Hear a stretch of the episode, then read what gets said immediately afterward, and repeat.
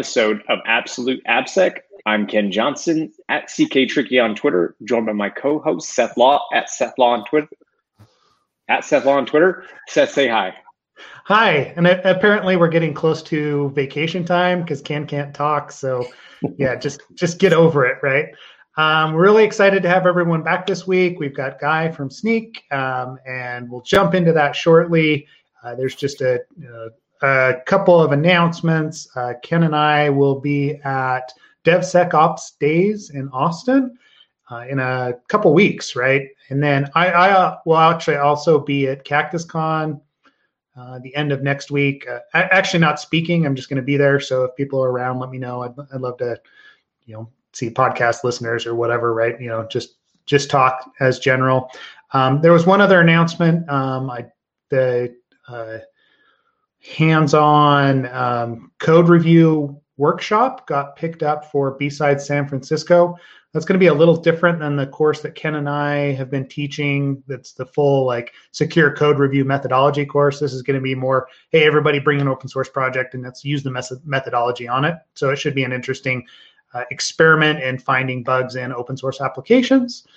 Um, I think that's everything I've got on my list. Ken, is there other stuff that you wanted to review before we get into Snyk and Guy and all things vulnerability finding? I guess. No, no, just that if anybody has anything they want us to specifically cover at uh, cover live at DevSecOps DevSecOps stays. Man, I really can't speak today. Um, at uh, I think that's December 16th. If you want us, if there's anything you want us to cover live at that event, um, just let us know. If you have any questions you want us to ask the organizers or any of the speakers, just uh, hit us up at absoluteappsec at gmail.com. That, again, that's absoluteappsec at gmail.com. That's it.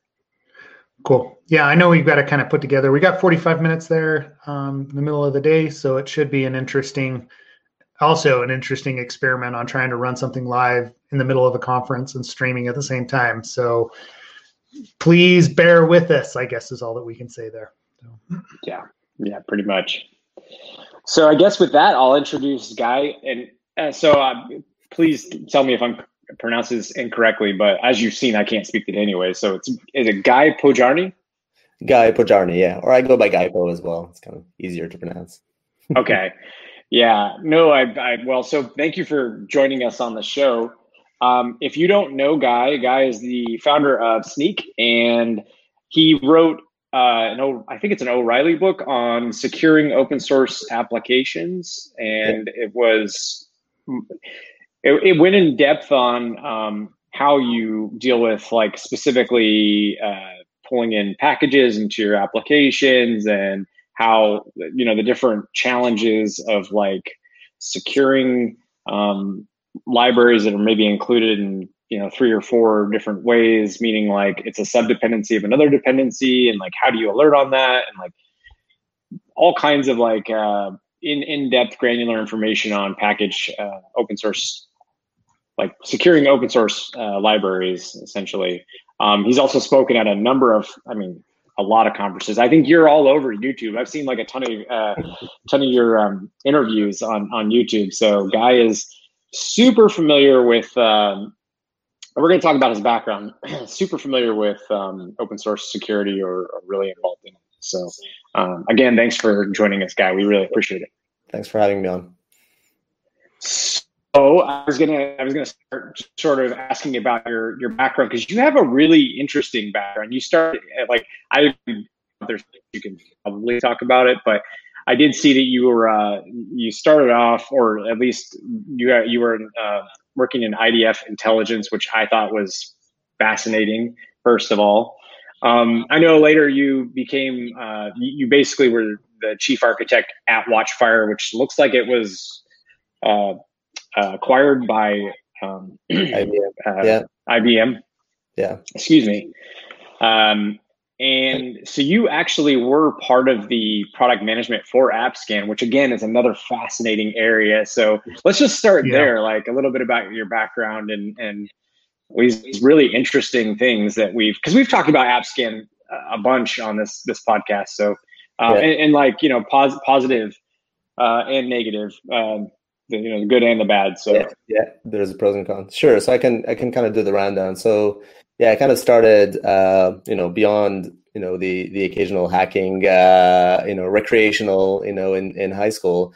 I started in the sort of the cyber parts of the Israeli army uh, and spent about uh, four and a half years uh, in the army, which is um, in, in Israel uh, in, in IDF, yeah, sort of not the like the Israeli. Uh, um, in in Israel, the the IDF kind of serves a whole bunch of purposes beyond you know from a from a career perspective. You know, above and beyond, of course, it's sort of a defense function, uh, which is you know one is curation, so it sort of figures out it, it finds people that are um, you know, very well suited to the job at hand, you know, and uh, specifically that's true for the cyber parts as well. And, and just sort of curates, like imagine a, an employer that has all these 16 year olds in the country, you know, at their disposal, for a couple of years and sort of find the people that, uh, that they think are best suited. And then you have to sign up for a year and a half. So there is a voluntary uh, element above and beyond the three-year mandatory service.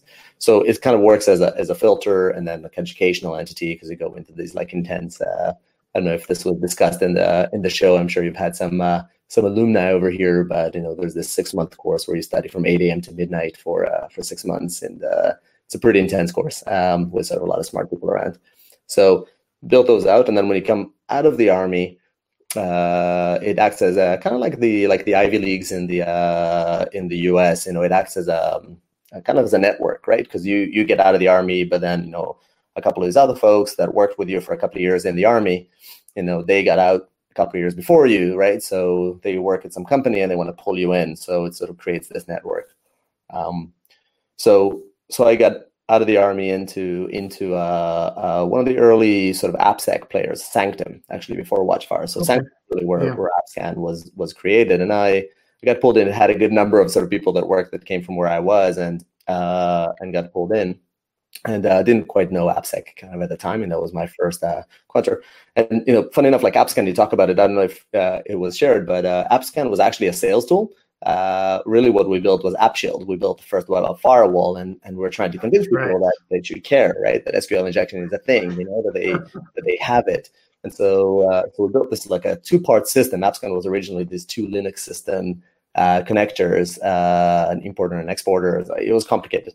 Uh, that was really a sales tool. It was to basically go through, and there was this like a semi gray area sales uh, methodology that we had there, which is, uh, hey, I'll give you a free audit if you give me like a C-level sort of meeting after, and then you'd find problems and you know you'd sort of engage in the. Uh, um, so, anyways, long story short, you know, as time evolves, people said, well, like this web firewall thing, it's complicated and all that. PCI kind of revived it later.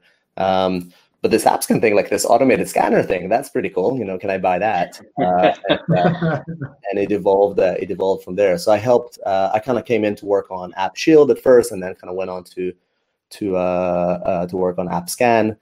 Um, and then I moved to to Canada. Watchfire acquired Sanctum, so I moved to from Israel to to Ottawa, Canada, which I couldn't place on a map really at the time, and um, and worked on AppScan. Created AppScan Enterprise, which is an enterprise flavor of it uh, and uh, started working on a static analysis engine, AppScan Developer Edition, which we called it at the time. Uh, and then IBM acquired us. Uh, so continued working on AppScan Developer Edition within IBM.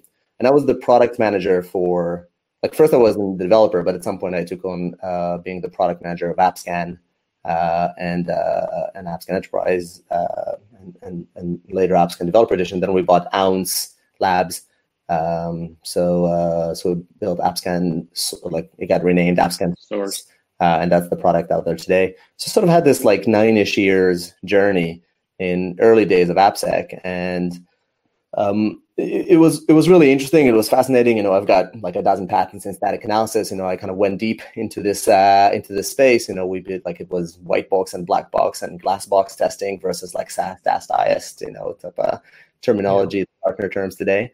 Um, and uh, and we built those out, and and and really, like I would say, we succeeded financially with uh, from a from like by selling to security individuals. Uh, but where we didn't succeed is uh, we had this this sort of premise or this aspiration even back then to to get developers to embrace security. Um, you know, it was called like you know, I, I ran AppScan Developer Edition. It had developer in the name, right? It was sort of a uh, you know, it, it, ran in Eclipse and it touched source code. You know, surely it must be a developer product. Uh, except it wasn't. You know, it was an audit product that was you know happened to be built into a developer environment. We we never really had conversations about sort of you know developer use case quite as much. Um, and that that learning kind of came on later when we talked to uh, talk about Snyk. Um, but but you know we did succeed sort of financially, and also like Rational bought us. You know, in IBM it was. Rational, the developer tool uh, yep. division that that bought us. So that was kind of my AppSec uh, stretch, uh, and then I I left security, you know, which is I, I guess not that common, um, and I left IBM to found a web performance startup called Blaze, uh, which uh, kind of my thinking at the time, you know, if it's interesting, is is it was, you know, I I just came from this world of security where like network security was was being a little bit commoditized. It's always complete continues to yeah. be complicated, but AppSec was really where the attacks were happening and this new nascent notion. So things were moving, security was moving to the application layer. And I came out with saying, well, where else is this transition from network to application happening? And kind of landed on performance and said, well, like in performance, you know, network performance is important and continues to be important, but really the bottleneck is kind of moving to application performance. So your website, you know, like how you organize your JavaScript and encode your images matters more to your performance than, you know, another sort of, you know, 50 milliseconds of latency. And so, um, so built a, a company kind of coined this term of front end optimization, FEO, which is ugly in Spanish, which I had a, an issue with. But anyways, we we stuck with it. Um, and uh, and Akamai acquired us, uh, and I became CTO for the web business in Akamai. So about half of Akamai uh, for about three and a half years, and moved with Did them to uh, London. I'll pause a second. No, I don't know if there's any. no, yeah. Did you move? Did you move? Uh, sorry, did you say you moved for for the Akamai? From, uh, yeah, I moved from Ottawa to London, UK. So that's okay. why. Yeah and this is you know I moved to Ottawa for a year. I I stayed for ten. Otherwise, uh, yeah, that, that's usually how it goes. Mm-hmm. I didn't know that. By the way, that AppScan was originally a uh, that that's fascinating. I had no idea that was originally yeah, sales tool. Yeah. Yeah, yeah, that's interesting. I mean, it's one of those discussions that, that you end up having inside of a company that you never know really what your customers are going to want. You have an idea, but until you get into it, it becomes yeah, yeah. Let and, them tell you. JavaScript kind of killed uh, like App Shield, the web app firewall was killed was was was created on the premise of uh, this like cookie signature thing that tracks everything on a web page and basically only allows you to perform the actions that were on that web page back. And then JavaScript just sort of killed that vision, you know. you know, uh, um, uh, yeah, there, there was yeah. no uh, you know opportunity for that to happen. So it took a few years for that sort of realization to sink in. But in the meantime, the AppScan business uh, kind of took off. So. You, you, make a good point that I feel like it, the, the the WAF business has been been reinvigorated over the last few years. Um, but yeah, it was pretty much dead for a while. Um, yeah, yeah, just and pretty much scorned by what's that? Until Section six point six in PCI came along. See, it seems like that. Yeah, that had a large effect on the industry uh, overall, right? You know, we start talking about oh, static analysis tools became huge as well because oh, we can do a WAF or we can do static analysis, right? Those those were the two options. So.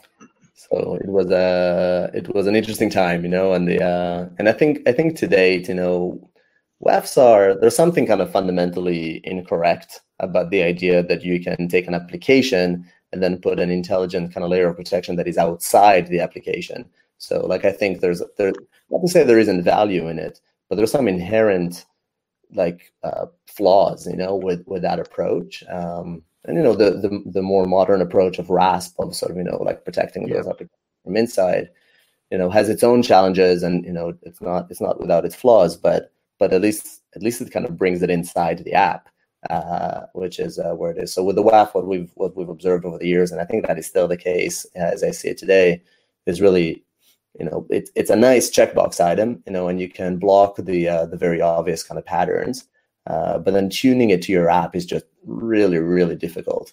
Uh, and then you know, oh, so many people buy super fancy technology and then turn on the very minimum basics of it, uh, mm-hmm. versus uh, versus truly maximizing it, and uh, or leave it in like alert mode versus protect mode, and you know, so the uh, Yeah, I, yeah. I, I, mean, I always laugh. I was having a discussion recently with, was that on the podcast about like AWS's WAF, right? And how many times I've seen it, I've seen it implemented, and the only thing it does is detects whether or not the IP address, like the source IP, is coming from Russia and China, and that's it, right? They don't actually enable XSS protections or anything built into the WAF. It's like the bare minimum.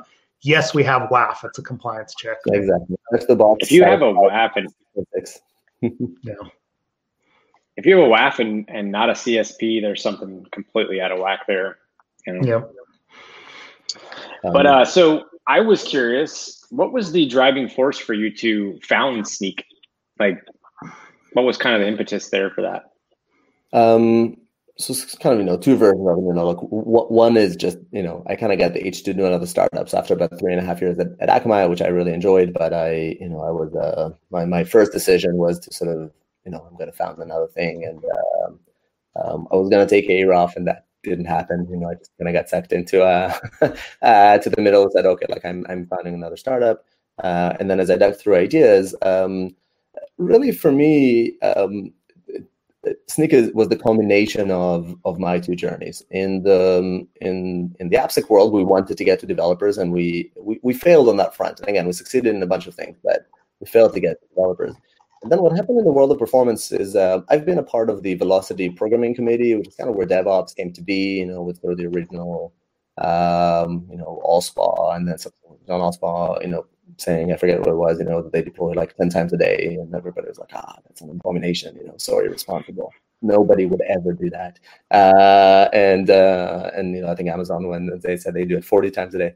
And there's been a, lot of, of kind of that part, you know, the world of performance that I was in was one of the early ones to be disrupted by this sort of developer tool motion, sort of this DevOps motion, with uh, Gomez and Keynote falling by the wayside in favor of like New Relic and uh, and AppDynamics.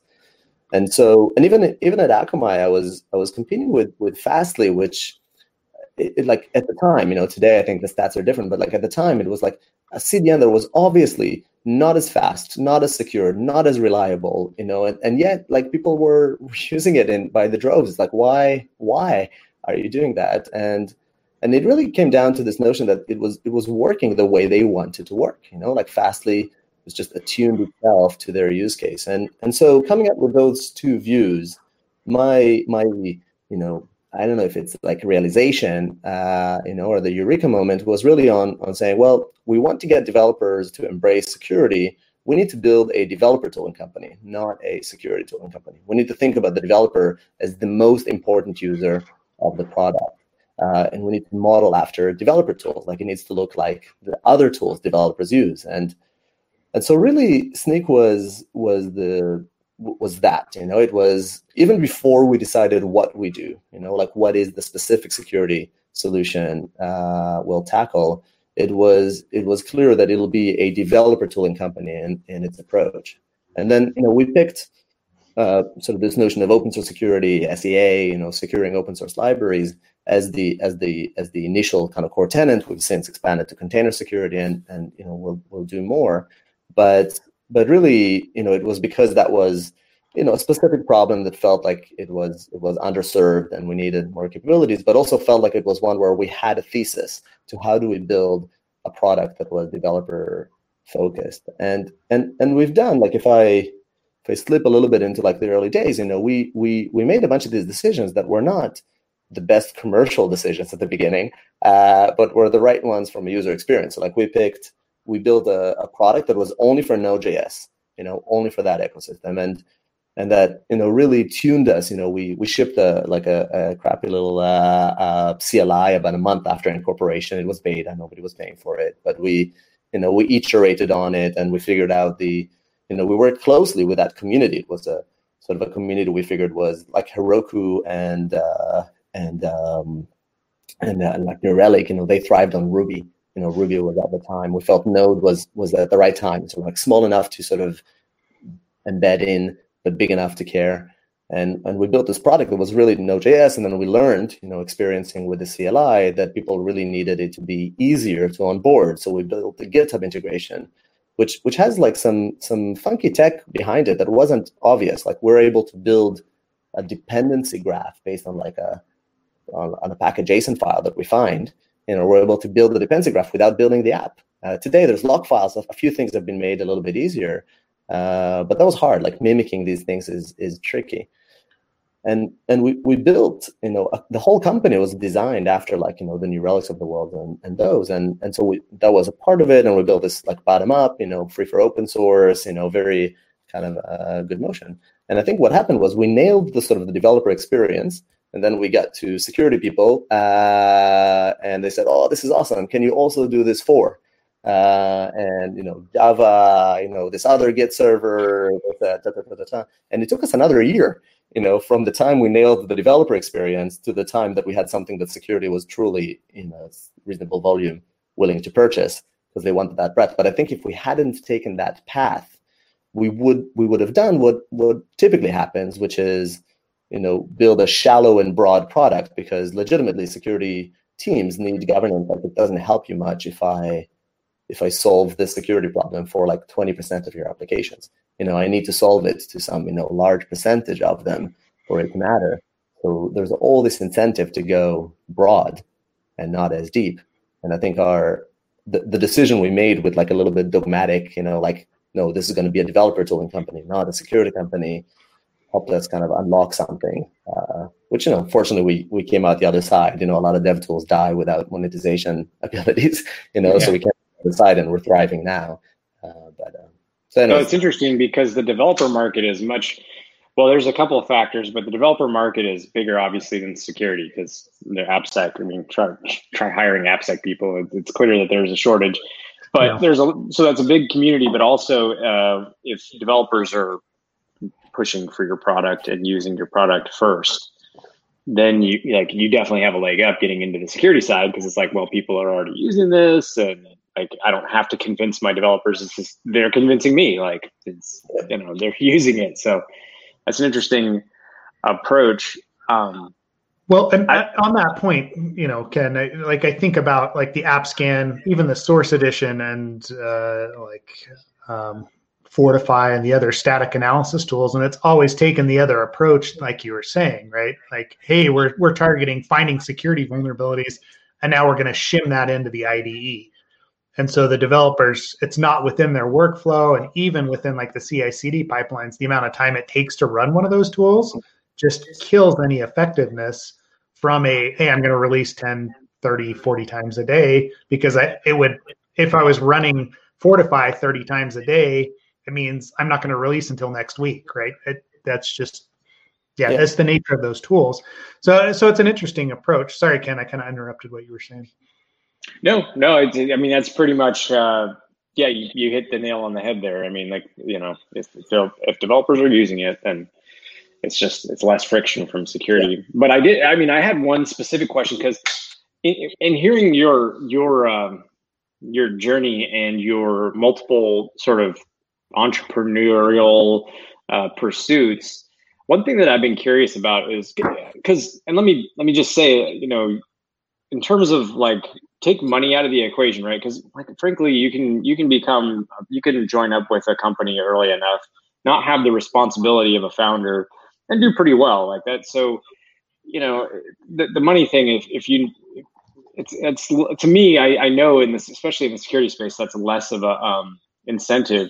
So the question becomes, what's your incentive to to be an entrepreneur, to found multiple companies, to go through that hardship where you're you know, sometimes super high anxiety levels. Uh, you're working to the bone at times. You know, you're you're constantly out there trying to um, promote the company. You know, like th- it's a lot. Basically, what I'm saying is you can do a lot less work and still have a decent living. So, what's the drive for you to do this? No, it's a good question. It doesn't have. I mean, there's a. It's almost like this. You know, what mental deficiency do you have? You know, to uh, like like my, my interpretation you know it's a it's definitely a, a, a decision that comes with with weight it's never been about the money you know i think the um, right it, it wasn't about the money in blaze but then you know the acquisition with akamai kind of sorted me out you know i don't need to work and i and and yet not working has never really crossed my mind now part of it is just the way i'm wired um I think money in our in our world kind of serves as a barometer of success, right? So you sort of aspire to success, and you know, like it or not, kind of in our world a little bit, the sort of you know the value of your company and the size of your business is uh, is an aspect of that. You know, we try not to just over rotate that. You know, we focus on you know users and successful users of that, and you know, but uh, but a barometer of success. It's never really been about the money. To me, it's about um, uh uh, it's about impact. It's about kind of making your dent in the universe. Um, and so, um, you know, like I have these conversations, and I've got a, a couple of kids, you know, and I have, uh, uh, especially my son has been very inquisitive about this uh, uh, bit, and and you know, there's always a guilt trip. There's like a, um, you know, but like, but why do you work so hard? You know, don't you want you have kids? Like he even said that to me when I was sort of, uh, um, I think this is like four years ago. So like when you started the company, did you know it's going to be so hard? Says, yeah, I knew it. So why did you do it? You have kids, you know. so it's all like, uh, guilt drive. But to me, it's about self fulfillment, right? It's about you know what is it that you want to do with sort of your time on this planet. Um, and and the answer to that is very different for different people. Um, and and I I have this um, have this sort of desire to sort of have greater and greater impact, uh, and and so some of that impact is sort of social and uh, and you know I'd like to you know like I do what I can over there, right? You know, donate a fair bit, and and I'd like to think that in some sort of post-Snyk future, you know, I'll I'll focus my entrepreneurial kind of you know efforts, not just sort of funds, to uh, uh, to something that's more of a social cause uh, or environmental. It's kind of been more of a concern of mine recently. Uh, but really, a lot of it is just around uh, about drive. Um, so yeah, I don't think there was like one answer. It was like that's why I also sort of said I my my decision initially was to start another startup, you know, and then you know the the space which I'm super passionate about and, and really care about was the decision of of, of what to do next. Um, and I do it, it is also addictive. So you know it has same like uh same like gambling attitudes you know like the highs are really high but the lows are really low but like after a while the human brain is sort of wired to forget the lows and remember the highs uh, and so serial entrepreneurship is a thing you know people come back to it because it's almost like you want to get your fix you know the successes are really high. And when you're when you're comfortable you're like you're not getting those buzzes you know i my mom's a psychologist, and she says uh, she has this Freud quote that uh, says, "There's no growth without pain." Um, you know, I, I feel that if you're comfortable, you're not growing, right? You're not learning, and I I always want to uh, to be learning, to be sort of challenging. So, and a, a bit of a ramble, but you know, this is no. Uh, I appreciate the nuanced answer to a nuanced question. And, substance. No, it's not a simple, straightforward um, answer. Yeah. And like I said, I mean, there's easier ways to make uh, money for sure. So it has to be a bit more intrinsic. And I think you're definitely not a ramble, more more of a, a thoughtful response um, that covers the, the, various aspects of what goes into a person such as yourself who is um, driven to take on those challenges and that responsibility. You know, it's, it's a very difficult thing. Sorry, Seth, did I interrupt you? Again? No, uh, uh, I was just, I was just going to say uh, it's something similar, right? Like as far as um, you know, starting up new things and trying to make your almost like your mark, right? like I, I think that's that's felt by a lot of people that are like like in this path, right? There's definitely easier ways to just go about living. I think, right? Um, I mean, I mean, I know, I know in general, I mean, Ken and I have been, both been involved in smaller companies that are more startup-y and, you know, trying to run my own thing is definitely a different like anxiety level, but also exactly what you're saying. Like there's a lot of pain and growth that goes into it because it's, I mean, it's, it, yeah, it's just a hard thing to do in general, but then also it's very rewarding. Um, yeah. Yeah help people out to do all that. same coin. Like you can't have it right? Like you can't be comfortable and yet be you know challenge like it's a continuum you know and you can choose where you want to be on it you know. And I, it's not that i like being in the lows you know? Like those moments are a little bit hard. Like i remember uh at blaze at some point we you know we were doing well you know this is the, the web performance company and we're doing well and uh, um, and I even was using the joke. At the time. Google Analytics kind of disrupt, Google Analytics disrupted the sort of analytics industry somewhat. And I was sort of joking, so well, like unless Google comes out and sort of launches a product that does what we do for free, you know, fine. And then Google goes off and launches a product that does what we do for free, which was sort of mod Speed was like an open source project. And you have to remind yourself, like, listen, you know, they haven't. It's not that Google pivoted to do what you do, right? You know, they have a couple people, smart people, they did a thing.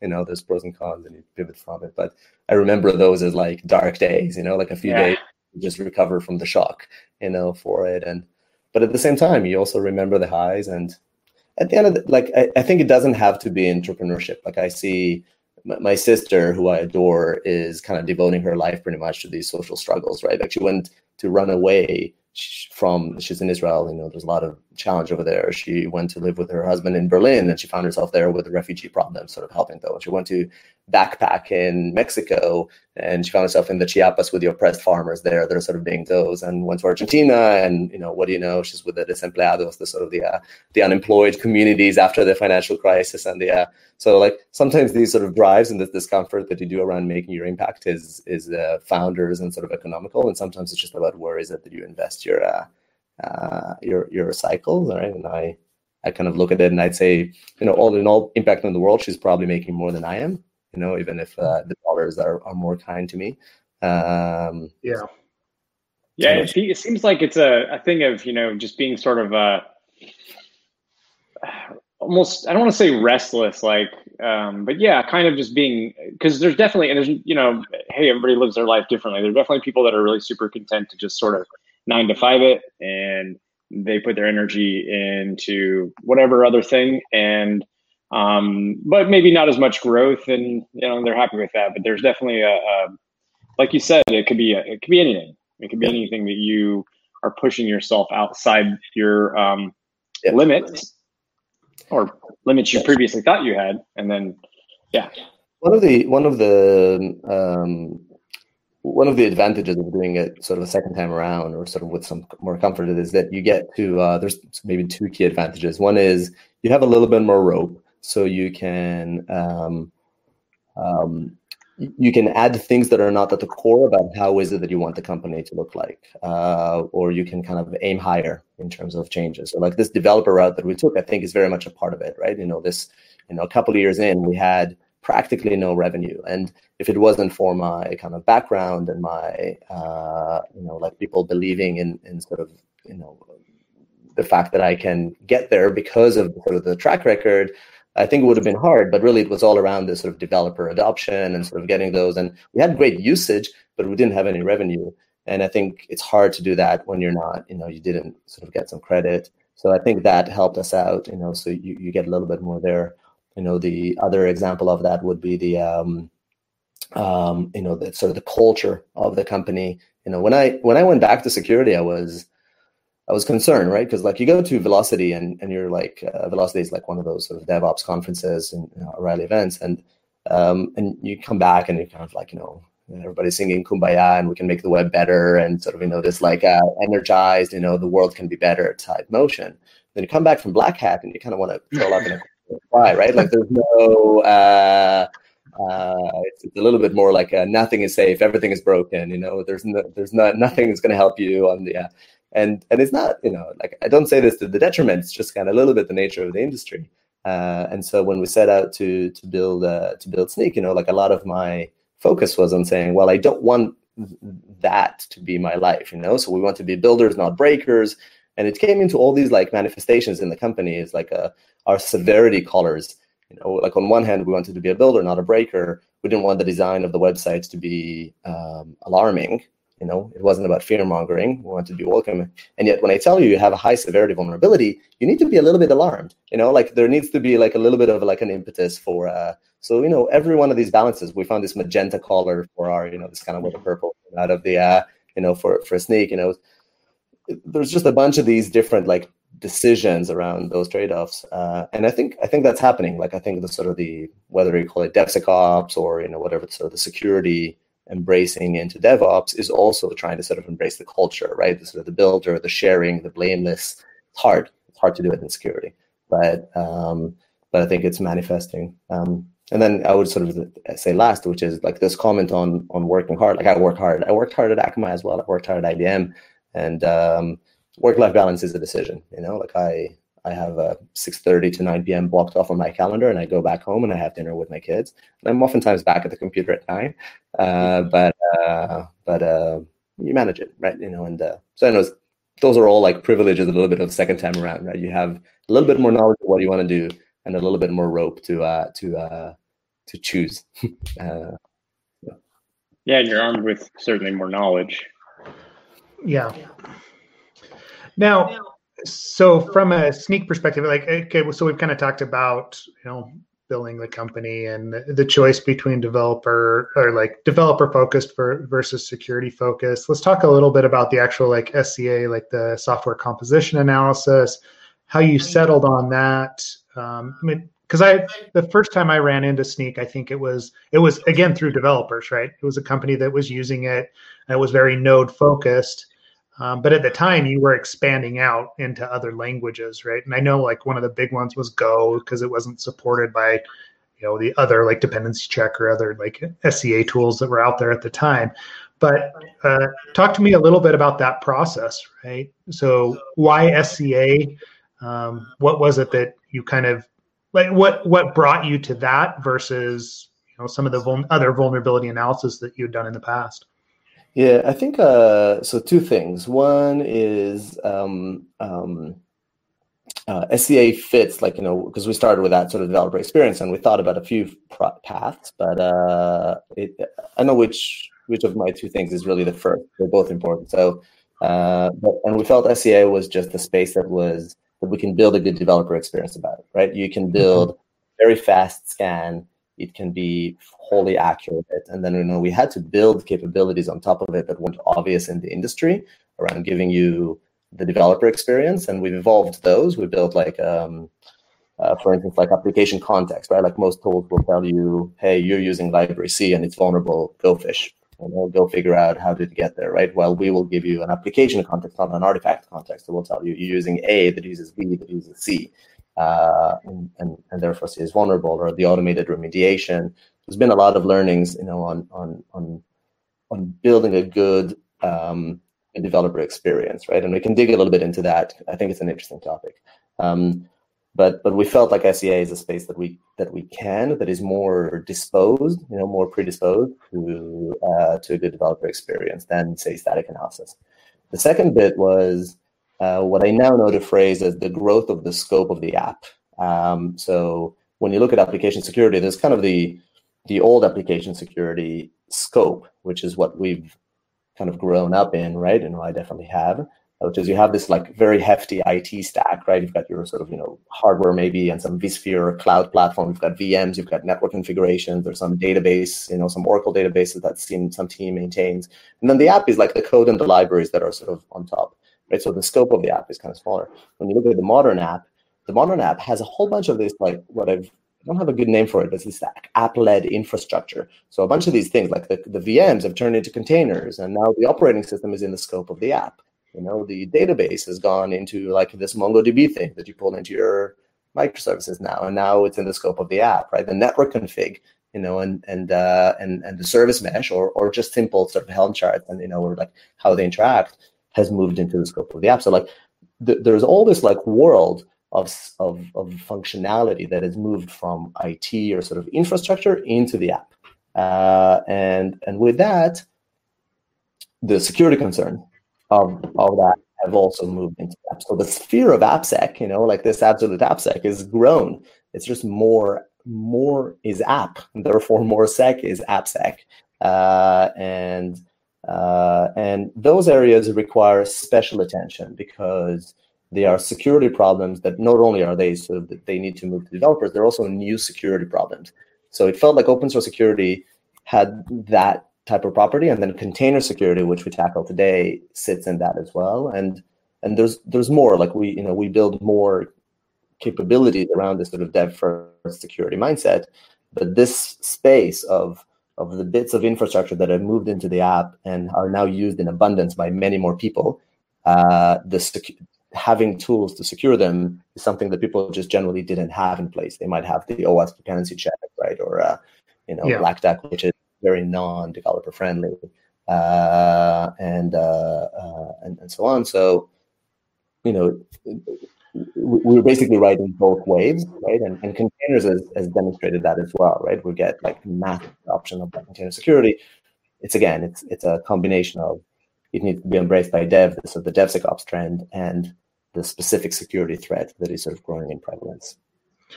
Yeah, I mean that's a it's a smart place to be for sure, right? Like as far as where the industry has grown with with DevOps coming up, it it seems like you are very well placed to to to bridge that gap between developers and what was traditionally IT.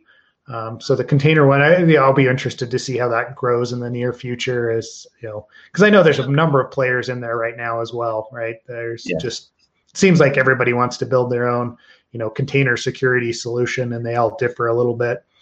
Um, so. Yeah, and we think I think container security is a you know, we, we try to be sort of our, our, our guardrails, you know, like our own guardrails to not be, uh, I like to say that, you know, we're at a good place right now with Snyk and we can do anything, but we can't do everything, you know, like we yeah. have to choose, you know, some, some lines. And so our guardrails is very much about if a developer is in the loop, you know, it's sort of fair game for us to sort of engage, not all the, what, not all the things that developers touch, but like, you know, many of them. But if it's the container security aspect that is like endpoint protection, you know malware detection, detecting attacks. You know, if the if the result of a of a finding goes to the SOC, you know, goes to uh, then then that's kind of not our turf. So we might veer a little bit. We might round out some functionality, but our core in container security is about the developer experience, right? It's about saying, you know, that that you know again that your sort of Docker file sits in a repository and that patching a container means running a build, and therefore, like you know, these things are developer domain, and we need to be in that uh, um, like we we provide the optimal self self stated a little bit right? Yeah. experience you know for uh, for that uh, aspect of it. So i think container security a lot of these things. Like I, I, think a lot of security in the modern stack would either go to the platform or go to developers. That's my prediction you know like yeah. you know, all, they, they can't be a third party. And security needs to become AppSec, the security professionals, need to become more security SREs, need to become more DevOps like enablers, service providers, expertise holders for you know, for basically app teams for developers to be able to to to embed and implement. Yeah, I, you know, I can honestly say, so I, you know, I work at GitHub on the the, the AppSec team, and I actually completely agree with that because um, I found more of my role, uh, like we we do secure code reviews and you know we do your traditional stuff but definitely been more of the uh, we've been more involved in just like design implementation architecture um, enabling like you said like okay uh, you want to do service to service off here's like some guidelines and some libs we've put together and you know become more of like uh, more more almost embedded with new features and new apps being put online as a uh, more of a resource that, that, we can make developers can ask questions, pull us in on a, on a pull request, and get some input. You know, it, it's less so like here, look at this code, come back in two weeks, and tell me everything you found. Which yeah. again, we still do, but it's uh, I don't know, it's shifting. I feel like it's shifting, anyways. Maybe it's just how I feel. I don't know, but uh, yeah, I've, I feel like I've spent a lot more time just embedded with different teams. Yeah. Um, yeah. Which is, I think that, yeah. Sorry, go ahead, Guy.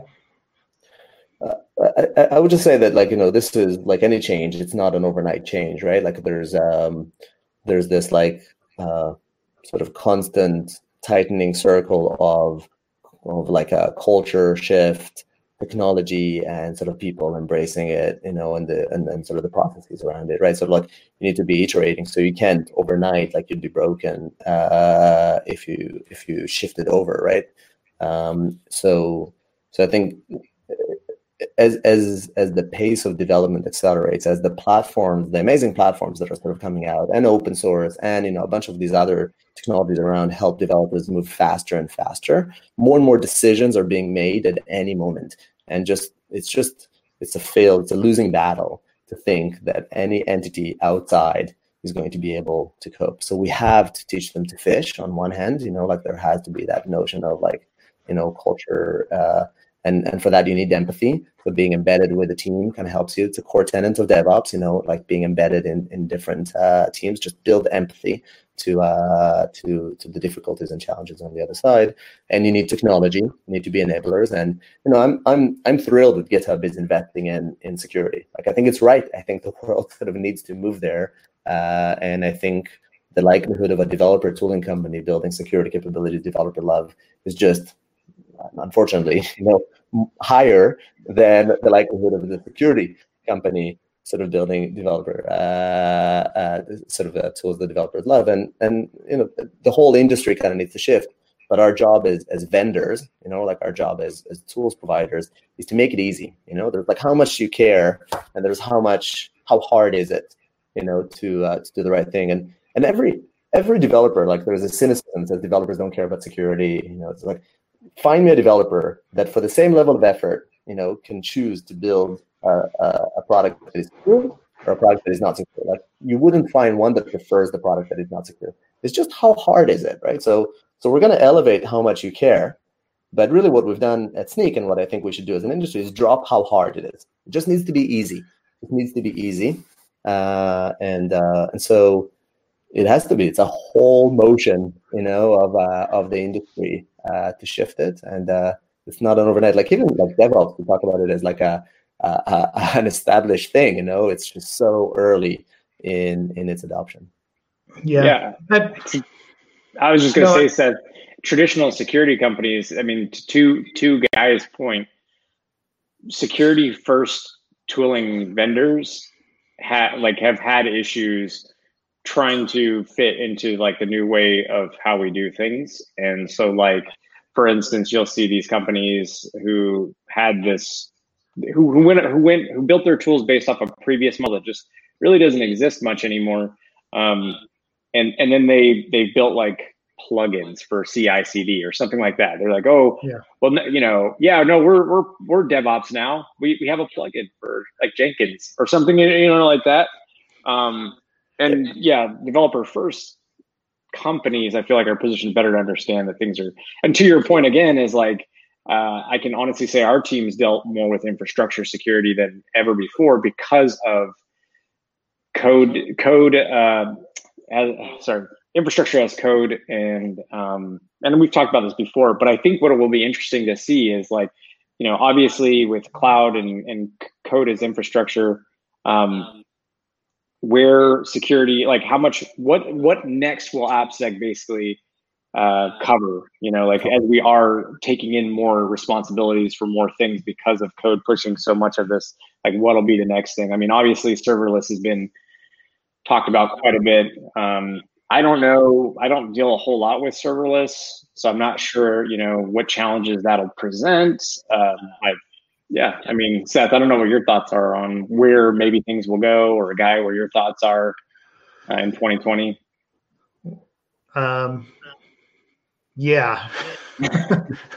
You're asking me to predict the future. Uh, yeah, we'll, we'll, let we'll let Guy do that. Um, I mean, I definitely like I see more and more serverless, but then I also like as a consultant. I, I continually get pulled back into the world of you know Java struts right from 25 years ago. So I like I have this like this cynicism that yeah it's great. So I deal with a new company. I deal with like we've had people from Netflix and Segment and you know GitHub and now Snyk on the podcast and you guys are pushing into this world. And then I turn around and you know the next thing I'm dealing with is something that we solved 20 years ago, but there's still companies that haven't come along. So I think what Guy was saying, as far as hey, it's very context. Uh, yeah, it, it's very very much based on the business context, right? Um, and where they're coming from. And I even see new code that comes out of uh, developers that were tw- trained 20 years ago, and they're like a development organization team that hasn't hasn't ever upgraded their processes. So they may be using a new version of Java Spring and Java Spring Boot, but they're using the same development patterns and waterfall methodology that they used 20 years yeah. ago, and it still works. It's just that's what the yeah. business is paying for. So I have a hard time saying uh, yeah, it's all it's all going serverless because I do see serverless, and I, I, I don't want to discount that, but that's still not the majority of companies that I deal with.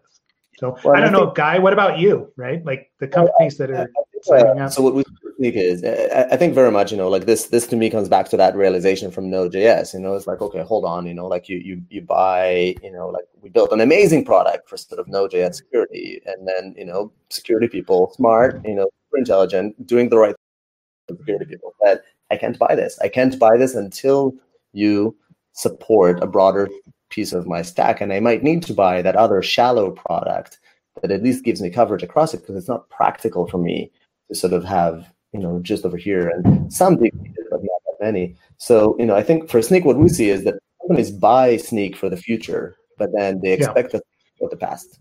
You know, and and and and that's that's kind of our premise. So we have you know, a CLI and an API. CLI gets, you know, the command line interface gets like a million dollars a month. You know, it's very widely used and it's the Swiss Army knife. And you can use it in any context, you know, and, and it adjusts those. And then we have opinionated integrations into the likes of, you know, GitHub and Jenkins and Bitbucket and and Kubernetes. Uh, and and for those, we try to embed the best practices inside our our methodology and try to make it even easier, right? Because the, the challenge with the sort of the CLI, the Swiss Army knife, is that more weight goes to you, you know, like yeah. more weight goes onto, uh, and and we find, you know, fundamentally, I think security would remain a little bit a little bit of an overlay uh, because of that history, right? Because as an organization, you want to track it. unlike many other things, you know, it, it is it is something that uh, unlike unlike many other dev tools, you know, you can't really, as an organization, only address this problem in like this slice or that slice of the world, right? There's some exceptions to that, like you know, containers. Clearly, you only care about it in the app. Use containers. You know, that's, that's sort of natural. But when you deal with a threat, you do need it to be broad. You do need it to be kind of across the the the, the stack that we that you use. So um, so so I think it's sort of like um, not like monitoring or or even monitoring. I think is something that's more sort of app oriented. Uh, but uh, but even then, you'd have some capabilities. If I sort of look at monitoring as an example, you'd have some capabilities built into every one of those.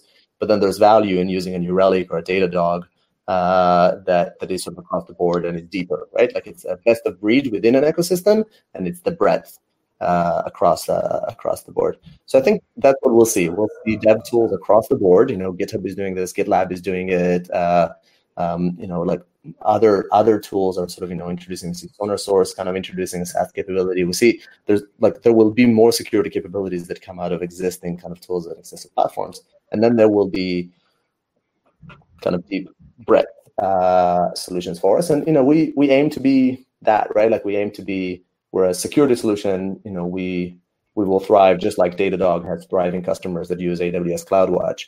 You know, we will, yeah. you know, thriving customers that also use, you know, for that sort of slice and for for an element of it, whatever GitHub security alerts, right? In the in those comments. So it's always a little bit uh, finicky when you get into an actual customer and there's a salesperson on both sides, and you know you have that conversation. But when you take your head a little bit outside of the of the trenches and you sort of look at the picture, you know, you ex- like a market doesn't just transition. You know, there's exceptions. There's like Slack, you know, but, yeah. but generally speaking, you know, like you need an industry to shift, not uh not an individual. And you know, serverless is is a bit of that, you know, and or or any of these trends, you know, really that are uh, moving forward. Yeah, interesting. I don't know. I like I did want to go back to one thing that you were talking about about uh, from the um, from the perspective of security needs to make the barrier to entry lower, right, uh, for developers. Um, and and this is one point that's come up a couple of times on the podcast. I think Jerry Gamblin, or maybe it was Leif, that actually brought it up previously. Was that if you have a security tool that a developer can't go and just do self-service sign up for, it's never going to happen, right? Like they've got to be able to go try something out without committing thousands and thousands of dollars and hours to using a product which is which is one of the things that security products struggle with right like yep. if i want to go buy appscan source i can't just go buy appscan source right i have to go through like procurement and i have to get on calls they have to demo it for me even yep. though i'm a professional i'm in the field and and i struggle across the board with static analysis tools because of this fact right? I can't just go pay a credit card, get a license, and go. It's this whole kind of sales process that we've built around it. And and part of me realizes that the the, the security industry or the vendors view these as high value tools, but there's got to be a way to demo something or to do something that's not that doesn't involve yeah it, it, like it, yeah. it's just a pet peeve of i know quite a few developers in the industry is it's just like really i'm going to come use your tool you make it so hard to even buy it that why am i going to go through this when i can go to someone and give you know and self-register put in a credit card and then it expands right yeah. so yeah i think and i think a lot, of that is dna but there's also two other factors that play in one is is um, the tools are hard to get going. So mm-hmm. so you know on the assumption that that you want someone like self-serve is not just about making the software accessible. It's around actually changing the product to be easy to get going with without somebody holding your hand. Uh, And so many of these tools don't fit that description. So so you have to go hand in hand, right? So so if you could just download the trial and get going, I haven't checked AppScan Source for a good while, so I don't want to sort of uh, disavow, but I, I assume that if you just sort of got going and, and did next, next, next, you know, in many contexts, it wouldn't give you the results that you're looking for. So they want that. Um, and then the the the second aspect of it is the um, is is kind of this audit mindset, right? You know, it's basically you know developer tools you know Snyk specifically i don't mind like the number of people abusing Snyk right now to do a, an audit is you know high. Like i hear anecdotal evidence. We really don't track this at all you know of people coming along and doing an audit with Snyk but Snyk's true value is continuous usage. So mm-hmm. i don't mind you know i don't care. But if my true value you know if my offering was around one-off audits then it's a concern right? It's this concern that somebody would go up and they would download an eval version every time, you know, and they would sort of run uh, those. And then you find yourself constraining the product in a way that is not actually usable. So, like, why are you giving me this? Like, I'm not going to have a good experience. So, wh- what have you done? And there's this sort of vicious loop uh, that uh, that goes on that just sort of gets you to the point where where you don't do it. So, I'm not really justifying, but I'm just saying that there's more there's more to it than the vendor than you know whatever HCL now sort of deciding to just open up and say, hey, you can download AppScan source without talking to anybody. Yeah. Yeah. Which I, I mean, I can, I can understand that. Yeah. And, and actually the second point that you made there is, you know, is, is pretty interesting. Like what the revenue source is for that tool. Uh, it probably drives a lot of it. Um, because yeah. yeah, I mean, it would be easy to go download something. I, you know, you see that with community editions as well um, Nessus and some of those other tools that people go down and they use those. And uh, so it's kind of deciding where that value sits and how you can promote the tool by by allowing developers and others to use it in that way without and still getting like that expertise or the the higher level of value out of it by yeah. engaging and actually paying right so so i get it you know, like I think it's important to say that your experience is the bottom line, only one that matters. Because all of these justifications, all of these excuses, and all this rationale doesn't matter. The fact that you're frustrated by it, right? And you're a pro, uh, yeah. and there's no way that somebody who is not sufficiently motivated, you know, who cares a lot. It comes back to that sort of how hard it is and how much you care, right? Who cares a lot, right? They will go through, and and this is like security ergonomics as a whole, right? You know, this is uh this notion. I have this talk titled "Security Ergonomics," and he talks about how you know people disavow. There's all these horrendous statistics about people pushing through certificates, you know, like uh, warnings and things like that. And it's like, hey, when I my motivation right now, you know, if I'm browsing Facebook, I want to see baby pictures, and nothing you're going to do is going to get in my way, right? Like you know, just prompt whatever it is. You know, like if I browse the website, I'm going to accept the cookies. Of course, I'm going to accept the cookies. I want to browse the website. That's what I want to do right now. Uh, yeah. And so like a lot of these things are are just about that balance, right? So if you're willing as a business to sort of narrow yourself to just the people that are that care so much that would go through these hoops, uh, then you can build a business. A lot of successful businesses built that way. But if you want to go to developers, if you want to go to the to the masses, if you want to go to people that want to be secure, but but that's not most of their being, you know, like that's not you know to, to a level, um, then then you have to lower the barrier. Yeah, yeah, and I yeah, I mean, from a like I would, I wish that more would push that way, right? And I do see it from some of the newer, uh, like like tools like Snyk right, um, or even Brakeman, right, from Justin Collins, and some of those other static analysis tools like PumaScan, and uh, those those guys are so focused on kind of the developer side of things that they've made it really easy to go and pull down a license and you know try something out as opposed to kind of that old stayed you know they've been around for 25 years and it's gone you know it was purchased by appscan and blah, da, da, da, or purchased by ibm and so i don't know I, like i think we see the ind- industry shifting for sure uh, because we are talking about it we're talking about the fact that the developers don't want to use those tools because of those facts right I, yeah. like i don't i mean yeah. uh, i know you know ck trick here i know ken that actually uses quite a few tools on his side but from a GitHub perspective, you guys are very similar, right? Like you're not going out and purchasing a large. No. No. Yeah. Similar. Yeah. Yeah. And yeah. it's just, I think it'll happen. There's a bit of a do or die type element, right? You can, you can use your timeline, but in whatever 20 years time, right? To make up a slightly further out horizon. You know, I think um, some security tools like threat intelligence or you know like some security tools would still be oriented at the individual but this notion of security hygiene at scale you know this notion of of, of tools that need to be embedded need to be intrinsic into the the surrounding uh, of the developer or someone where security isn't their primary job it's a it's a property of their job um, mm-hmm. i think all of those tools need to become you know embedded easy self-serve you know and all that jazz um, yeah. Otherwise, they won't thrive, right? You know, they they just uh, they'll die. Yep. Cool. Yeah, let's see. I, we have been going for an hour. We want to be cognizant of your time, guy, because we appreciate you coming on. Yeah, I can go maybe a few more minutes, but uh, uh okay. I've got probably a thousand business related questions I could ask you. So, uh, you know, this this could go on forever, but we won't do that to you. Um, yeah. So I mean, I mean, as far as kind of wrapping things up, um, you know, uh, Ken already asked kind of what was what you see for the future, so we'll we'll leave that one for now. Um, if people want to interact with you or you know meet you face to face, where could they where can they find you?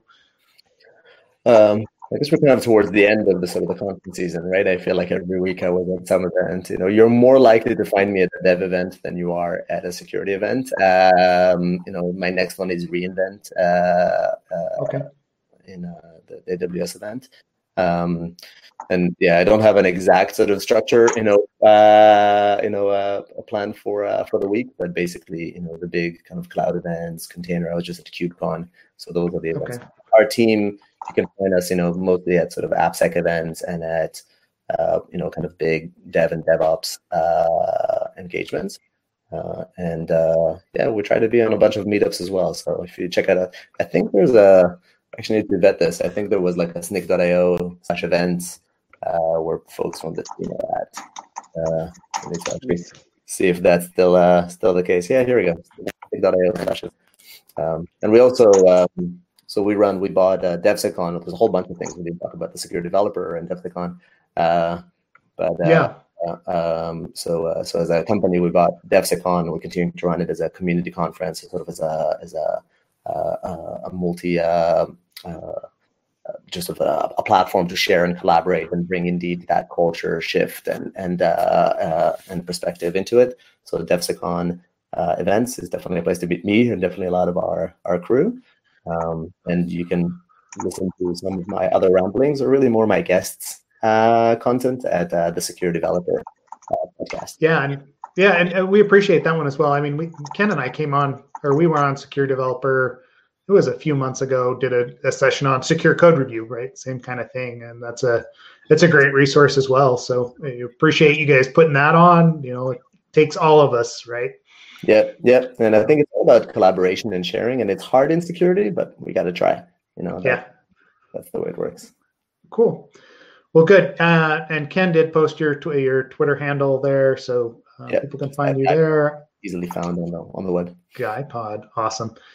All right. Um, well, yeah. Again, Guy, thanks for coming on. We appreciate it, uh, and thank you for your time and your explanations and you know, let us know if there's anything we can do from our side. But we do, we definitely see you guys around, right? AppSec Day down in Australia. I think we saw the booth and talked to the guys for a second. But appreciate you and all that you're doing. Uh, Ken, do you have anything else for us today?